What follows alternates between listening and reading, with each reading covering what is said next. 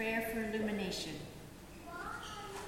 Lord, by the power of your Holy Spirit, open our understanding that we may receive the word of life. Amen. The first reading is Psalm 103, verses 1 through 13, entitled Of David. Bless the Lord, O my soul, and all that is within me, bless his holy name. Bless the Lord, O my soul, and do not forget all his benefits.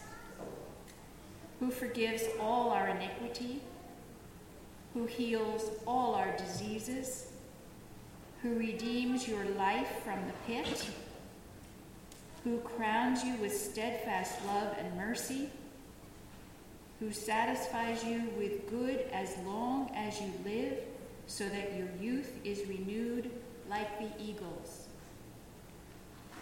The Lord works vindication and justice for all who are oppressed.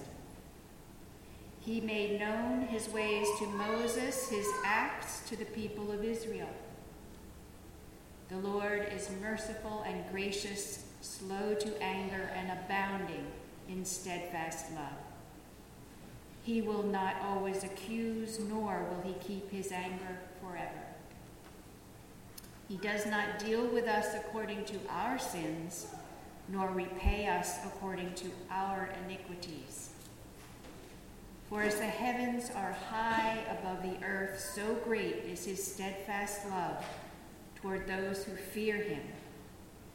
As far as the east is from the west, so far he removes our transgressions from us.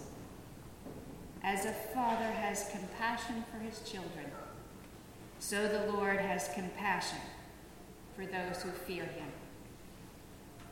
Holy wisdom, holy word. Thanks be to God.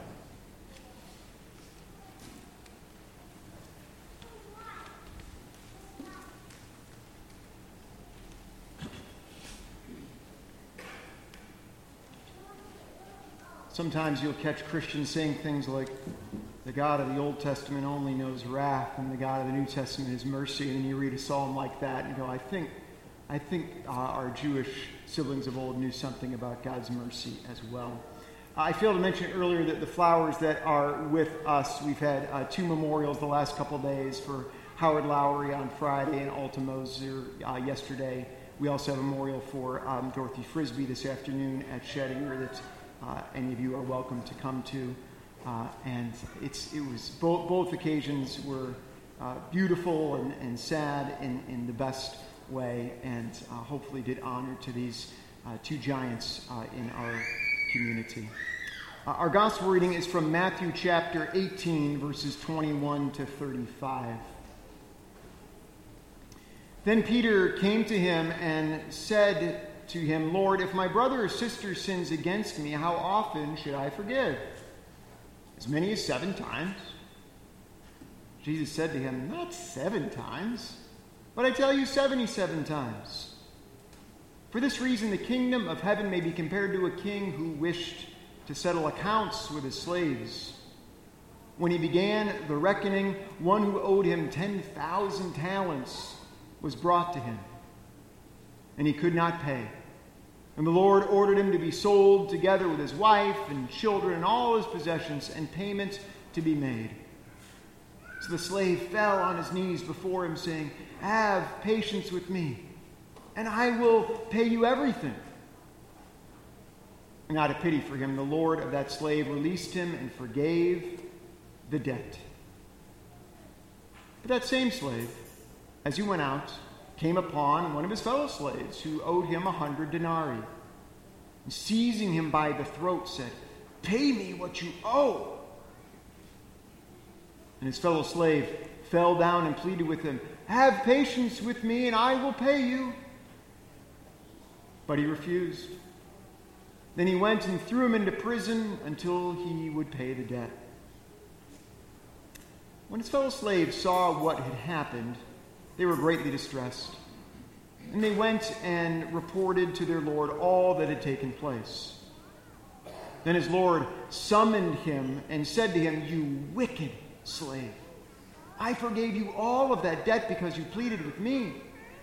Should you not have had mercy on your fellow slave as I had mercy on you?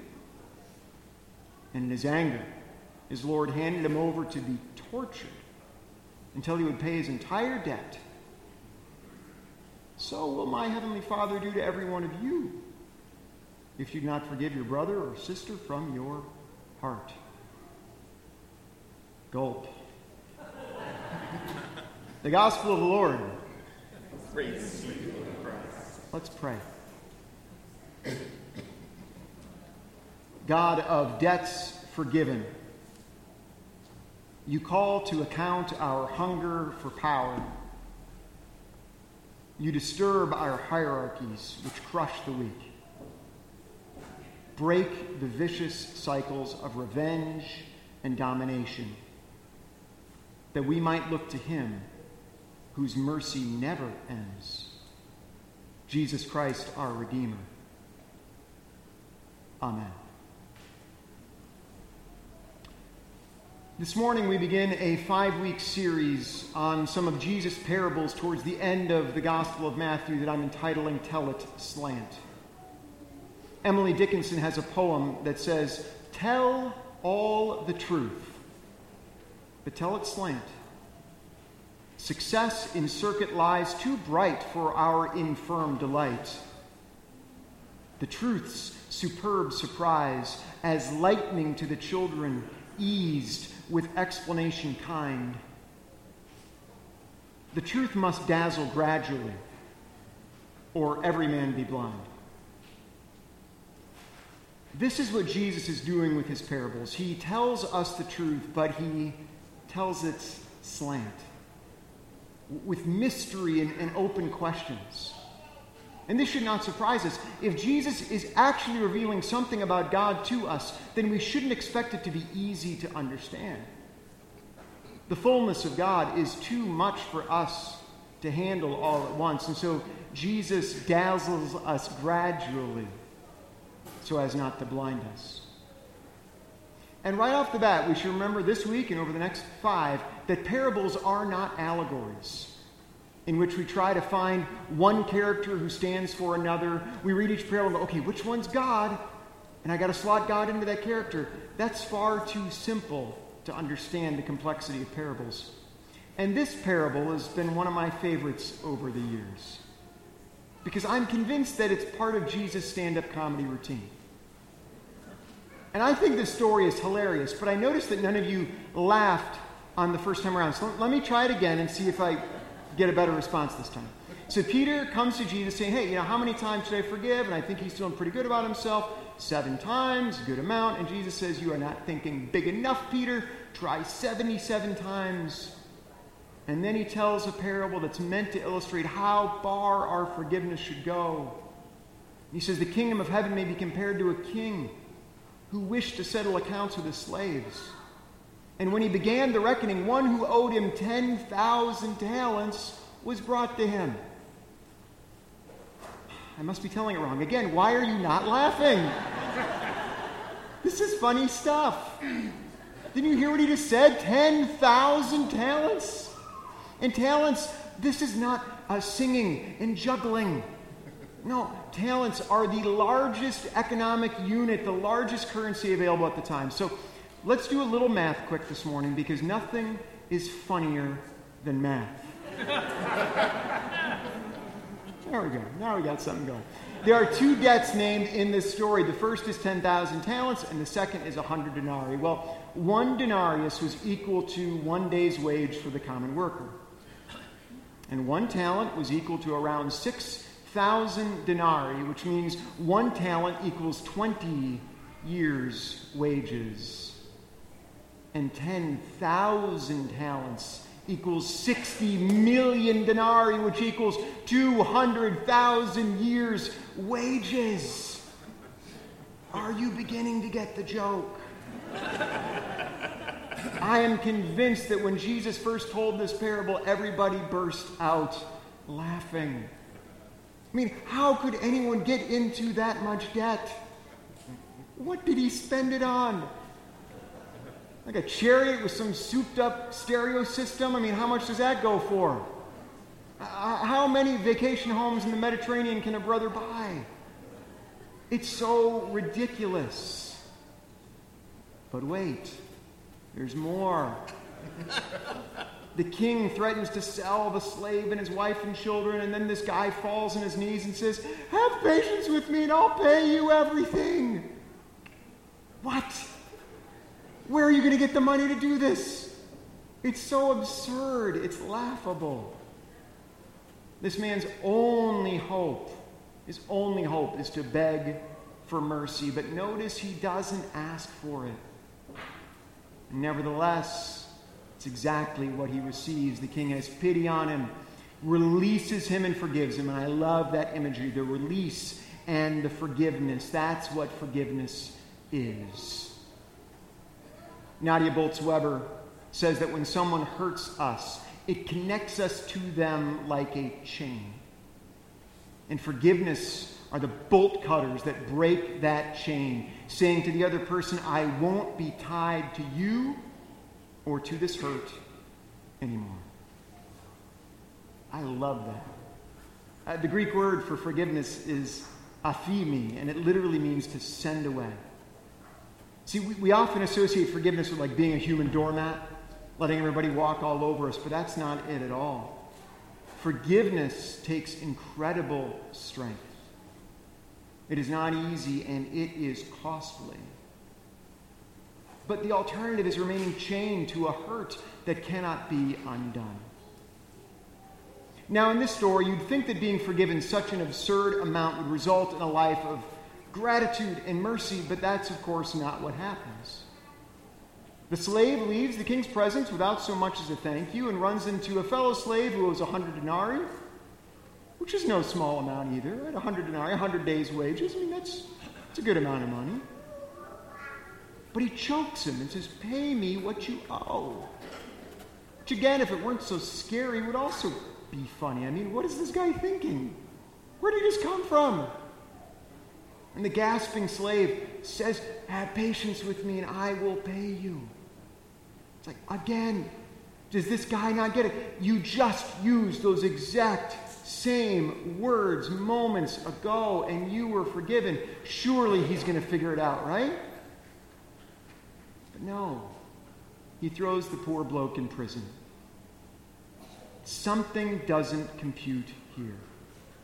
This man has every reason to forgive, but he doesn't. How could anyone be so daft. And I think that's the point.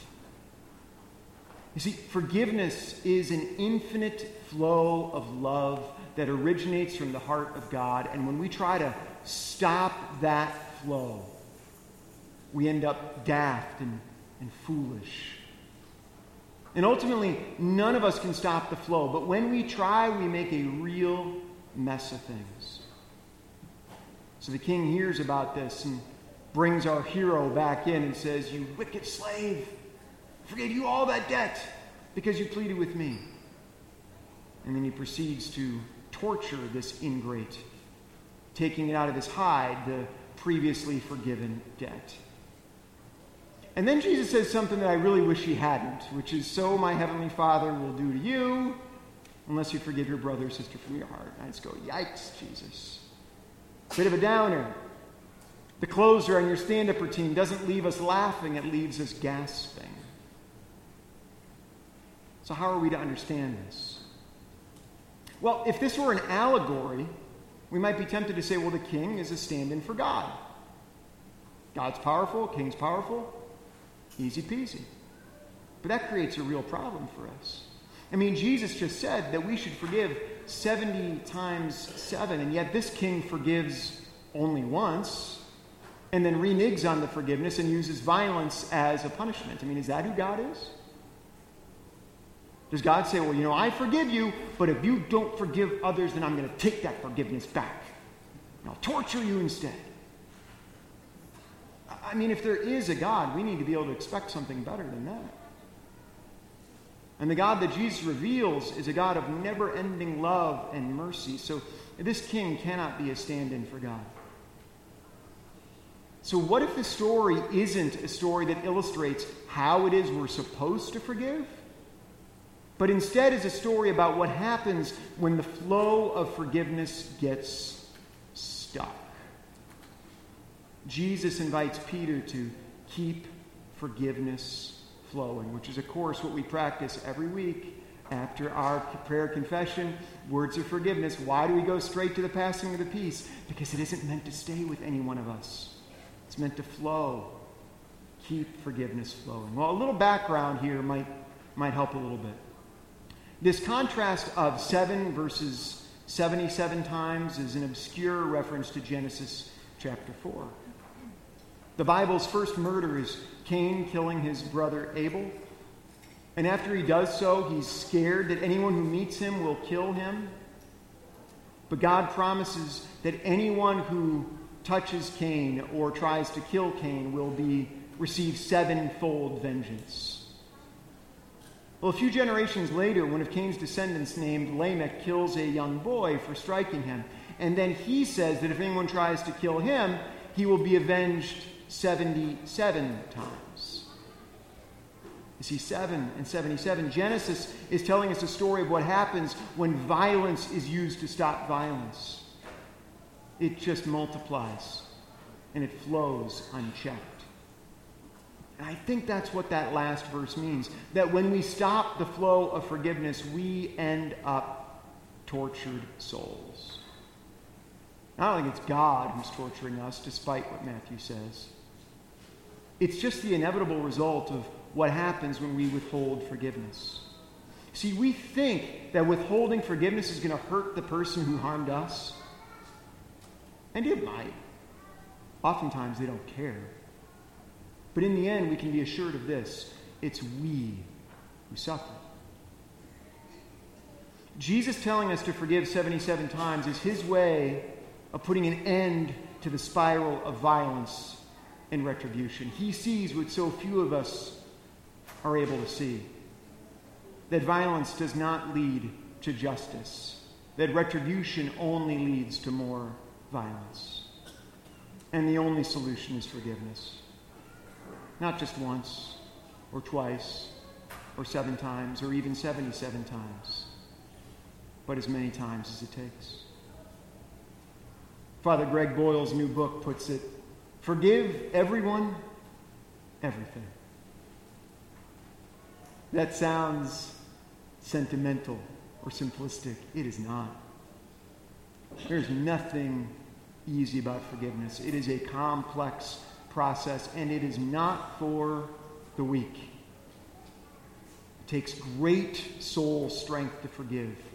Because if there is one thing this parable does illustrate, is that forgiveness is costly does not come naturally to us. We must learn to practice it again and again until eventually maybe it becomes a little bit easier.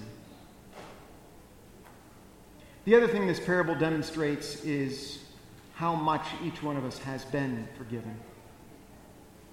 My grandpa Schultz in his later years used to tell me that as he aged, he became less aware of his sins, plural, and more aware his sin. And I think he's right. I mean, if sin are just a matter of counting up the mistakes I've made in a given week, then it may not appear like all that much to me. But if sin is larger than that, a pull towards retribution, that drive towards vengeance and even self destruction, then the debt is far higher than I know. But thankfully, God is far more forgiving than the king in Jesus' story. For God, the flow of forgiveness never ends. The psalmist says, as far as the east is from the west, so far God removes our sin from us. Aren't you glad he didn't say north to south?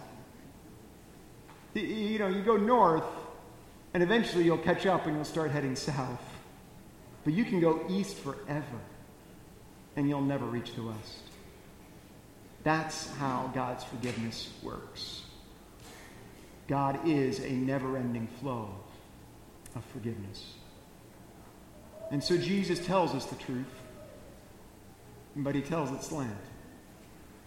He makes us laugh, he makes us gasp.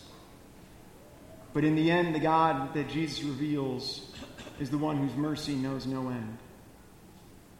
The flow isn't meant to stop with us, but to flow through us to everything and everyone, including ourselves. God has already forgiven us. So what are you waiting for? Let's pray.